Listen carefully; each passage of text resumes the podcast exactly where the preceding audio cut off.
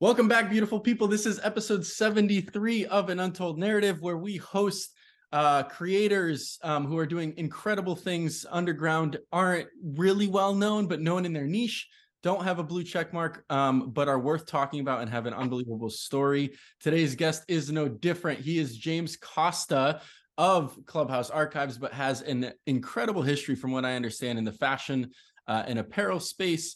You are an avid golfer, you are a family man, and you are an incredible entrepreneur from what I've watched from the background. You are another guest of mine who I've met just through the Internet of Things, and we get to come together to kind of have a conversation. So I'm super stoked to have you. Yeah, I appreciate you bringing me on. Look forward to talking a little bit about what you just mentioned, my history, and kind of what brought me into Web3 and here today. But yeah, just kind of super excited also to be on here with you. I know this is what, your 73rd, you said? Yeah, 73. Yeah, that's incredible, man. Congrats on that. That's consistency. Thank you. That's one of the keys. So that's awesome. It's fluctuated. Trust me. There are some months where I just don't have the energy for it, but I've been back at it lately. So I'm excited. Like, you were one of the people I'm like, oh, this person would be super interesting to have on. So completely unlike a lot of our other guests. So we'll touch on photographers, videographers, footwear designers, obviously, because that's primarily who I know in my ecosystem, but we've had apparel before, not too many though. So I'm really excited. And obviously your journey is a little bit different. You mentioned off before we started recording, you're based in Colorado. Have you always been there? Where'd you grow up? What's your history like? No. Yeah. So actually I was born and raised in Florida, lived there for 23 years. From there, moved to Atlanta, Georgia. Actually, I lived in Atlanta, Georgia for almost 6 years, and still to this day, one of my favorite places in the country to live. I think I had such a great experience there. It was my first business out of the gates in the apparel industry, which I've been in apparel now for 23 years. So that was where I kind of really understood the game, if you will, and learned so much about what I was doing and what the future of my career would be. Then from Atlanta, what was that first job in Atlanta? So I started with a couple business partners, a denim line called Carpe Denim. Oh, cool. That would run for 10 years and would evolve into a full collection. So it became Carpe Clothiers. So it started as this men's and women's denim line, and then grew into more of a lifestyle brand that inevitably would end due to the 2008 financial crisis, the housing crisis. Mm. So that was kind of the beginning of the end for us, and it ran from 2000 to 2010. So in 2008, when that hit, those last 2 years were just really rough, and we inevitably closed it down. But then I moved to New York. And I was in New York for almost 5 years, where I worked for a couple different businesses. One of them was just a year, or like a year and a half. And then the rest of it was at Jackson, New York, as their design director. And that was a pretty big company. I think when I left there, it was a $40 million business. And then the next year they went up to 80, actually. Wow. We doubled each year. That I was there. It was crazy. It was an awesome experience. So you, in your first two apparel and clothing ventures, you've really understood the grassroots of what it's like building a business, essentially. Well, for the first 10 years as an entrepreneur, because it was our business and it was a startup. I mean, we were in our 20s at that point, right? Yeah. We went on the internet, found a business plan, and emulated that plan, recreated an entire deck and model based around the framework that we found, pitched that to friends, family, and some angels, and raised close to $250,000 at that time. That was something. Yeah. 20 somethings. And then that's what kicked off that 10-year business. But the point of all that was, because we were in charge of everything, we had to learn everything. So we hired a consultant that had worked for J. Crew for 20 or 30 years. Like he was in the industry for a very long time, mainly as a developer. So he would take tech packs and concepts, and he would develop them into working samples, and then, you know, he would run production as well. So he really taught us everything that became the foundation of what I know today in development and production. I mean, that's, you know, it's funny. That's really where the product is made. Like that's really where the magic happens in terms of, and you know this, you can have a great design on paper, but if the developer is not great at what they do, then you're not going to get back. It's going to look completely different. Right. Like developers are the ones that are there with the fabrics. If they're not pre-selected, or if there's just a quality delivered to say, I'd like to get something like this, the developer is usually the individual that goes and finds the, you know, the five options to say, here's really good. Yeah. They are the unsung hero of, you know, product creation, essentially. They are. And if a developer is really, really good, then you typically get really, really great products. And sometimes, and like you said, it's the unsung hero, but it can also be the reason why sometimes brands aren't what they used to be, or right. Kind of change a bit in terms, because it's really down to the individual that's developing the samples to get approved, right? Mm-hmm. So we learned that side of the business, and by all accounts, really got an education in an incredible way, and became students of the game. So when I went to New York, I ended up working for that Jackson, New York company as their design director. And when he found out that I could create not only the designs, but also create the tech packs, go over to Asia and run the development, because I've been doing it for several years up to that point, I became that guy. And I ended up managing men's and women's, and we were running 75 styles per gender, not counting the SKUs and not counting colorways. So you're talking a couple hundred samples on both gender, right? And had their off-price business. So it was a task. I mean, I was, you know, I was getting up at 5. I still get up at 5 in the morning, but that's when I started that early in my career. I was getting up at 5 in the morning. I was sitting in my desk in Tribeca, typically around 6:30 to 7, somewhere in that, because the office, you know, opened at 9, and I needed 2 hours before everybody showed up just to stay afloat. Right. Just so much. That's like, that's like the typical like New York hustle kind of story. Oh, yeah. Like yeah. If you really want to break through all of the noise of New York in fashion, yeah, like that's the energy you have to put forward. Sure. And it's, you know, that is the, well, it's funny. It is, but there was nobody else in the office at that time. So I was getting there earlier than most. Now at like 8 to 8:30, people would roll in. So there was your earlies. I was just early because I just, you know. Why? Why did you feel compelled to drive that and be devoted like that? I really wanted to make an impact at the company, and I felt I loved what I honestly loved being in control of all that design. Yeah. And you know, if you know anything about tech packs and about flats and about all that, it's just time consuming. At that time, it was very time consuming and very tedious. We weren't using a PLM. I was using all Illustrator and Photoshop, so I was creating tech packs and that's time consuming. Mm-hmm. You know, we used to. He wanted to see everything sampled, so the tech packs had to be really, really extensive. Had a lot of colorways in them and a lot of detail. And by and large, my job there specifically was to turn their business around, because they were shirt people when I came in, and I made them collection people. So we really transformed that business into a substantial contemporary brand.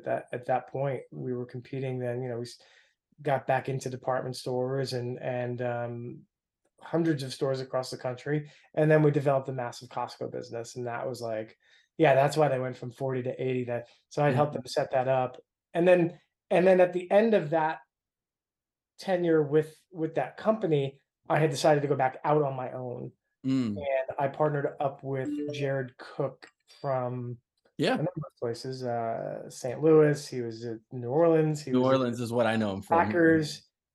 Inevitably went to the Chargers. He was the Raiders. Like, he's, you know, and it was awesome experience for me because, you know, I used to play ball, so I had a kind of an affinity to that still, but to have someone that was kind of similar in the sense where they were former he was a current, but just an athlete that had an affinity for fashion.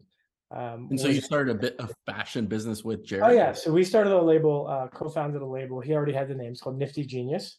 Okay. It's still in existence. Nifty-genius.com. You can take a look at that. In fact, everything on there still, I designed, all of the products there.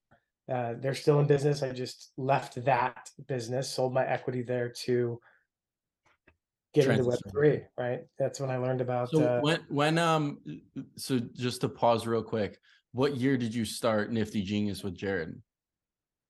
That was back in 2015, and at that time I was living in LA, so I had moved from New York to LA to open up the LA office for Jax, and in that transitional period, I had met Jared through a friend that was actually his business partner at the time, and inevitably became our third partner. And he introduced us, and Jared, you know, was telling me all about what he wanted to do, and they loved what I was doing at Jax, and they thought that it would be great to kind of partner up and have me run the design, the development of the same thing as I've been doing for, you know, almost at that point 15 plus years, now 23 years, and. Yeah, so we ran that biz together all the way up until, you know, COVID got tough, obviously, yeah. It was tough for everybody, but they are still in business. They made it through all the way up until I think I finally February of 21, which was not this February, but yeah, it'll be coming up on 2 years. Yeah, yeah, is when I learned about NFTs. I was already invested in Ethereum. I was already invested in Bitcoin. I even had Polygon and Solana, and I'd started with XRP, and I should have made a lot of money off that. And they had that whole scandal, which was just crazy, because I was looking at that as like my long-term cash out. But yeah, so actually, funny enough, XRP is what got me into crypto, and then it expanded into all the other stuff. So I knew about blockchain for the most part, didn't really understand it fully because I just knew that it was kind of the future of, at that point, currency in a sense, right? At least some form of currency, not probably going to replace things, but, and when one of my old business partners with the denim line, his name's Greg Mike. He's this guy up here. He's actually a famous artist in the space. So I was going to ask you, I know Greg's work. I actually sat across from him at a Delta Lounge one time. He's good friends with one of my best friends, Che Anderson from Worcester, Mass, where I live. Oh yeah, because Greg's family's up in Connecticut. Yeah, sure. So yeah, very small. I saw the artwork behind you. So those watching on YouTube, definitely check it out. So Greg was your business partner. So Greg, myself, and another partner's name is Matthew Klein were the original partners in Carpe Denim. We all went to Florida State University together. We were all in the same fraternity. I was older, and Matthew convinced me to start the denim line. And his friend Greg was a graphic designer. And I remember I walked into, you know, he was like, "Oh, we should bring Greg on as a partner," and I'm like, "Oh, I don't know. You know, what would he do?" And then I think he made a business card for us one day. Like, just, I walked in and he showed me kind of the design for the card and whatnot. It kind of clicked to me because I wasn't a graphic designer at that time. I didn't even know how to use Illustrator and Photoshop and any of that at that point. He actually was one of the ones that initially showed me how to use the program. And then I became a student of it, and it was over from there. But I looked at that and I said, okay, yeah, we can bring him on as a partner. He can be in charge of graphics and marketing. And you know how it is back then. It's like everybody's gonna do it. You're our CMO. Yeah, he's an incredibly talented artist. For those who know his work, just he was always an artist though. Yeah. And he used to always say, it's funny to this day, I mean, he was consistently drawing in his books, and I wish I can get my hands on these pre-Larry Loudmouth characters. I've got to have some somewhere. And he did a pretty good job though. It's funny. He really always knew he was going to be an artist. Wow. He would only really sketch in his books. We had all these books that we would sketch in, like designs, which I still have. And the characters though, he would keep to his books, and then the other stuff he would put in the other book. So I looked at one point, I'm like, I can't, there's gotta be something somewhere. But it's interesting because he would always say that he wanted to be an artist. And when the 2008 thing hit, we actually owned two businesses together. We'd had Carpe Denim, actually three, take that back. So we had an office in downtown Atlanta. We had Carpe Denim. We had an apparel trade show that we were running down in Miami Beach that became super successful. Cool. And then it was called Traffic, TRAFIK. And then we had CI Group, which was a consulting business. And we were working with TBS, Cartoon Network, Dallas Austin. We developed his Rowdy line and several other clients. But the point is after that all kind of ended, right? We disbanded, and I moved up to New York. Matthew was already up there. He became this artist. He stayed in Atlanta. He's like, I'm gonna become an artist. I think 5 or 6 years later, he opened up ABV, which is an art gallery in Atlanta, and has worked with Google and Facebook and everybody. I mean, Heineken, and he just did a collaboration with Cause. Like, he became this globally renowned artist, and I'm super proud of him. I mean, you got to start a business with him. Yeah, well, it's funny. Well, he was one of the first people I went to for. He is the one that informed me of NFTs. Wow, what he had done. There you go, full circle. Yeah, so he was like, oh, you know, he explained it to me on the phone, and on the phone conversation is when I came up with the idea. I was like, I'm going to do this for clothing. Asked him a bunch of questions and just did a ton of research after that. It took me 6 months to develop the business model. It's so funny because the business you guys started, it sounds like you just pulled the business model off Google. Yeah, well, that there's none of that for NFTs. We're too early. Well, it's you know, the business model for this though, for NFTs, was an actual business model. That was the difference. That was why it took me so long. When I looked at what he was doing, I mean, he's an artist, so he was selling his art, and I didn't want to do that. I probably should have. I mean, it's crazy how easily things sold back then, but I just, that's not what I wanted to do. And you know, when you're in a bull, you think that the bull's always going to be there. So I wasn't really. I learned the hard way too. Yeah, I wasn't thinking that way. I was, but I was thinking, you know, look, I was honestly thinking for the longevity of the business and for the holders. I was trying to figure out, how do I actually give them value? You know, and I came up with Clubhouse Archives, which I'd always had the name on the back burner. That was going to be my brand. I was going to do an IRL for Web2, because I've always designed kind of a, you know, a Ralph Lauren meets Supreme kind of aesthetic. That's just always looked kind of like the Ralph Lauren rugby look that Ralph used to have.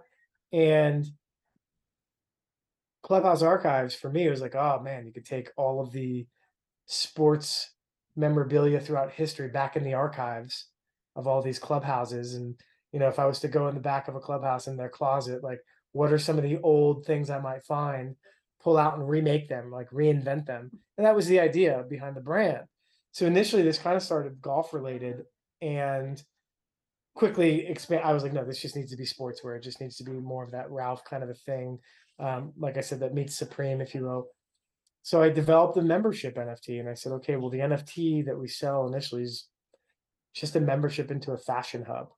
That's where it landed today. Meaning you get into the ecosystem, and think of it almost like a wholesale club, right? So in this fashion hub, you have the ability to have access to products, somewhat near cost if you're a member, right? Whereas people outside of the space are going to pay full retail. So we've created like this, and the reason why I call it a fashion hub is because we also work B2B. So, you know, we see ourselves as a resource for the space, because fast forward, Web3's got this massive merch problem, right? We all know that.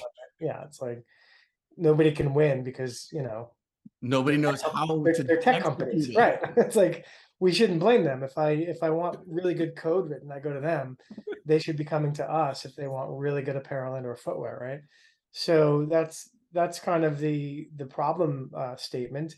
And we saw ourselves as a solution, right? I'm using my 23 years experience to design, develop, and produce apparel at scale for the space. And that's really the underlying model when you look at it, right? You've got the B2B side and you've got the B2C side. So the B2B side is just a straight service where we can design, develop, we can design, develop, produce. And we already have 10 brands now that we're working with. And that continues to grow, right? Now on the B2C side, what's really interesting is I said, okay, well, what else could we offer the members? We're offering them the ability to actually vote on a site that we have built, right? We have this voting site on the collections, on the product development of the brand that we will create for the space, because the label Clubhouse Archives will be kind of this Web3 agnostic brand. Will we have branded products? Sure, but that's not really what we're doing. So when you think of the terms, you know, diamond hands and the HODL and not financial advice and, you know, those types of terms, that's something that anybody in Web3 could wear regardless of what community you're in, 100%. Right? Because that's just, so think of us like that. So they're going to help develop that long term, but that's really the longer term play. The more immediate play is the fact that we're filling a void in the space. Yeah. Yeah, no, it's print on demand. No, it's 100% true. I mean, so many projects have come out with, let's call it merch, screen printed hoodies or t-shirts, and just gotten absolutely destroyed by the people and the fans and the communities of their project. But it's like, can you fault them? Because they don't have the resources. They don't understand that system. They don't know how to develop real tangible product. So yeah, I mean, it makes a ton of sense. And from what I've been seeing, it sounds like you, what I really can appreciate is like you didn't rush right into it, and you didn't like launch it and then you'd set people, because there have been other projects who have tried to do the physical to digital and have rushed into it, and then they leave everybody waiting because they're figuring it out on the fly, and then they're making way more mistakes that way. It's still going to look, and our community has just been very patient, but I was very transparent with them from the beginning. I'm like, look, we're going to build a business, and this is going to take a couple of years. And that's how long it takes to build a business. Right.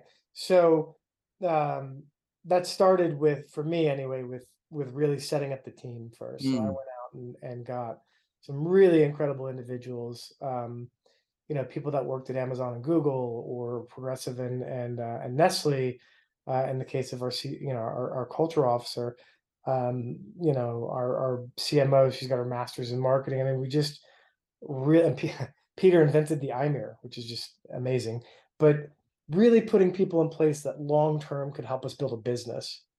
And that was intentional. And I'm so fortunate that the community is really just like, okay, we're going to chill and wait.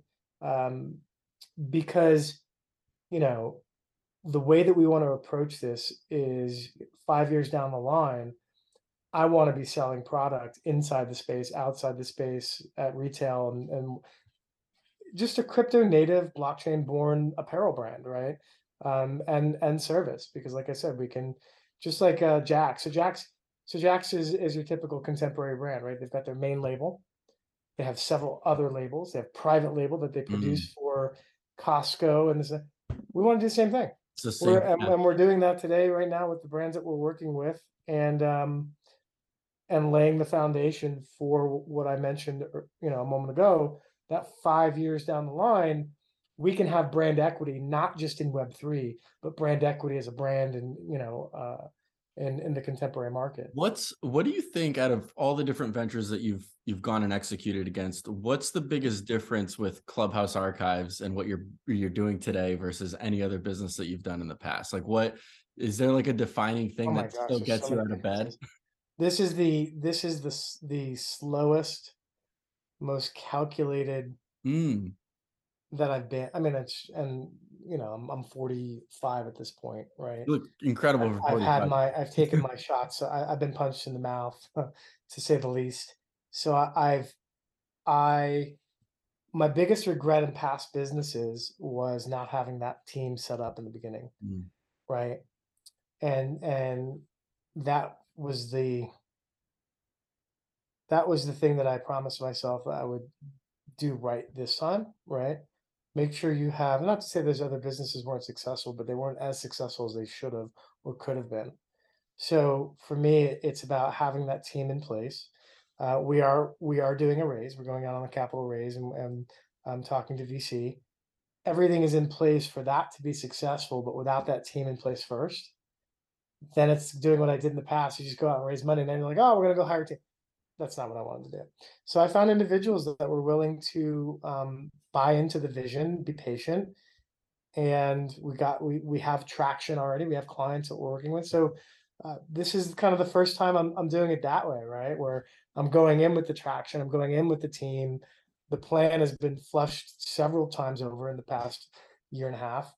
The industry has changed, as we know, right? We're actually seeing now membership NFTs, loyalty NFTs.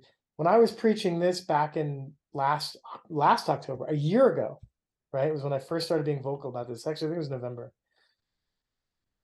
People were like confused by what I was telling them, because it wasn't, you know, it wasn't a PFP drop. They were like, you know, I would get in these spaces, be like, you gotta rework this whole pitch. We're like, we can't even follow this. And they were, for most accounts, right, because I didn't even really, like, I understood, but I understood why they didn't understand too. You know, I was like, this is like, they're like, all right, so wait, we buy this, and then next week I could sell it for double, like, because that's all they knew at the time. And I'm like, no, you buy this, and you're in the club, and you know, you get discounts and you get special product, and they're like, yeah, I don't. So how do I make money? Yeah. So wait, what? So yeah, it's been interesting. The biggest differences are probably the patience and calculation, I think, that went into that's so rare. Like, not only in Web3, but it just in any business, right? Is the patience factor, right? I mean, like.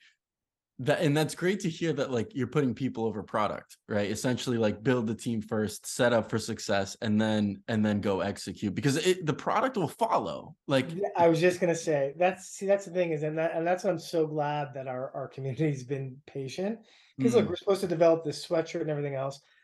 I'm just trying to get everything, because the product for me is the easy part. That's the easy part. And I always would jump right into that. And then everything else was like, yeah, we'll get to that. And then it's like, no, that's your infrastructure. That's your business. Yeah. If that's not sound, and the product is, eventually that's going to catch up to you. So I'm really trying to solidify the infrastructure in a way that I just hadn't in the past. And that's not to say that I've been doing that for 2 years. Like I said, it took 6 months just to write the plan. And that plan was flushed over a few times. And I really didn't start being vocal about this until, like I said, last November, right? So this is really technically only 11 months in, and we really didn't start selling any tokens until July, right when the bear, right in the lowest point of the bear, which is like. But hey, if you could make it out of this, dude, you can do it. Yeah, which we will, and you know, we're expecting our membership to be full sometime in this coming year. We're going to sell product to the space. We're going to sell product outside the space. We're going to service brands, once again, inside and outside of the space. And it'll be a business. I mean, it's going to be kind of surreal in one sense, you know, because we don't even really consider ourselves, you know, we don't use the word NFT on our website. I don't know if anybody goes to theclubhousearchives.com. They'll notice it's more digital collectible. And we've been doing that now for a few months. And once again, that narrative is now finally catching up and changing. And everybody's using it now. Yeah. And so, but, you know, we do a space on Fridays, as you know. And I actually started that, what you don't know. I started that back in February. And I only stopped for 30 days. Yeah, so Stack came on, I think, like in August. to revive it, but I'd stopped it for 30 days. Before that, I was running that for, way back to February. And I was, you know, it was almost more of a pontificating platform where I would just sit and preach all of these kind of, all the things that we're saying now. And get like, feedback. Huh? And you get immediate feedback. Yeah. And it was more to like, I wanted to understand where people's heads were at. Yeah. And open their eyes to different, you know, business models within the space. And what I learned in that is I used to say like eventually NFT will go away because it just has to, right? There's way, way better examples today than I was giving. You know, the best one that I've heard recently was we used to say MP3 and we don't ever say it. We just download a song, right? Yep. We just call it a song. We call it what it is, right? But it's like, oh, I've got my MP3 player. I've got my, you know, I'm going to download an MP3. And that's probably the best example that I've heard of recent. We'll get to a point to where people are just going to be like, yeah, I downloaded this digital collectible shirt, or yeah. I like it, or whatever. There'll be a term, right? And that's it. You know, and what just for the listenership, what James is referencing, they do this amazing Twitter space. If you're on Twitter, definitely get on Twitter because that's where a lot of the market is shifting, especially with Elon buying it. So I assume it's actually going to bring more people onto Twitter. But they host this beautiful Twitter space every Friday at 5 p.m. Eastern time called Fashion Fridays with James and his co-host Stacky. So they do an incredible job. It wasn't this past Fridays, but the one before was just so like I'm like, man, I wish I was able to like participate because it was such a good conversation. So anybody was that the one where we were talking about G Money and we were going through yeah, that's like we try to do current events mixed with fashion. So every week it's not just like it's got to be a balance. Yeah, there's got to be a balance. I mean, with Elon taking over Twitter, I mean, how can you not talk about that? 100%. You know, and I agree with you. I think he's going to onboard a lot of people. I mean, we know a few more that are coming back on. Yeah. So I have a feeling that's going to bring some people for sure. But I think he's going to also introduce probably crypto payments and things like that. Like it's going to be interesting. Oh yeah. Sure. James, I have a few more questions for you, and then we'll wrap it up. What has been when you look back on your career right now, and like you still have a whole nother lifetime ahead of you, like we're still super young and you're going to go and execute amazing things. When you look back in the past 20 plus years, what has been your biggest accomplishment? Oh, wow. That's a tough one. You know, I've been very fortunate in my life to do some really cool things. I mean, I walked on the Florida State when they were at their pinnacle, and I got to play there and be on the field or in the stadium, I should say. I didn't play that game, but for the national championship, which was awesome. Oh, wow. You know, got the rings and did that whole thing. So that was great. My biggest accomplishment in the space, though, for me was probably at Jack's, I think, was, you know, I remember sitting down the first day and he said, we've got to figure out how to bring this from a $20 million business to a $40 million business. And we executed that in a couple of years. When I left the business, it was that. So I felt accomplished, and it was kind of neat to like look back on that conversation. Cause I remember thinking at the time, I'm like, how the hell are we going to do that? And we did it, you know, so that's an accomplishment. What did it take for those listening, right? There's a lot of younger people, designers, creatives listening. What's something that like you had to do, whether it was mentally or physically execute, that really like allowed you to do that? I mean, you're talking about $20 million. It's distribution. It's just understanding distribution and understanding how to achieve those kinds of numbers. You know, that's not selling at mom and pop boutiques. Like you need, you need the department stores behind you, and then you need to do private label business. And, you know, it's diversifying the revenue streams. That's one of the most important things that I've learned over time. You know, if you put everything into the label, it's a very, it's a much longer uphill battle. But if you've got the label and you're producing for other individuals that are, you know, supplementing that revenue, right? If you do have the opportunity to do diffusion labels, lower end labels that you can put in other places, all of that helps, right? Private label with department stores and things like that.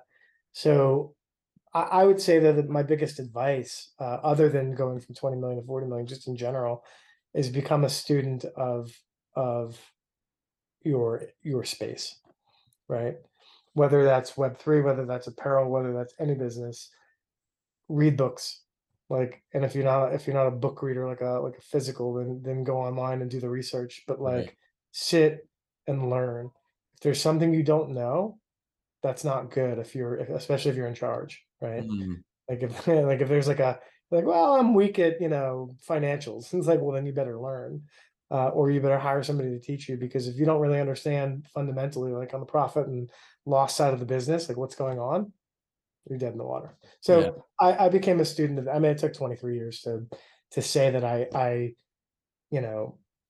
have a better grasp of the entire thing, and I'm still learning, right? We're all still learning. But that's my best advice, right?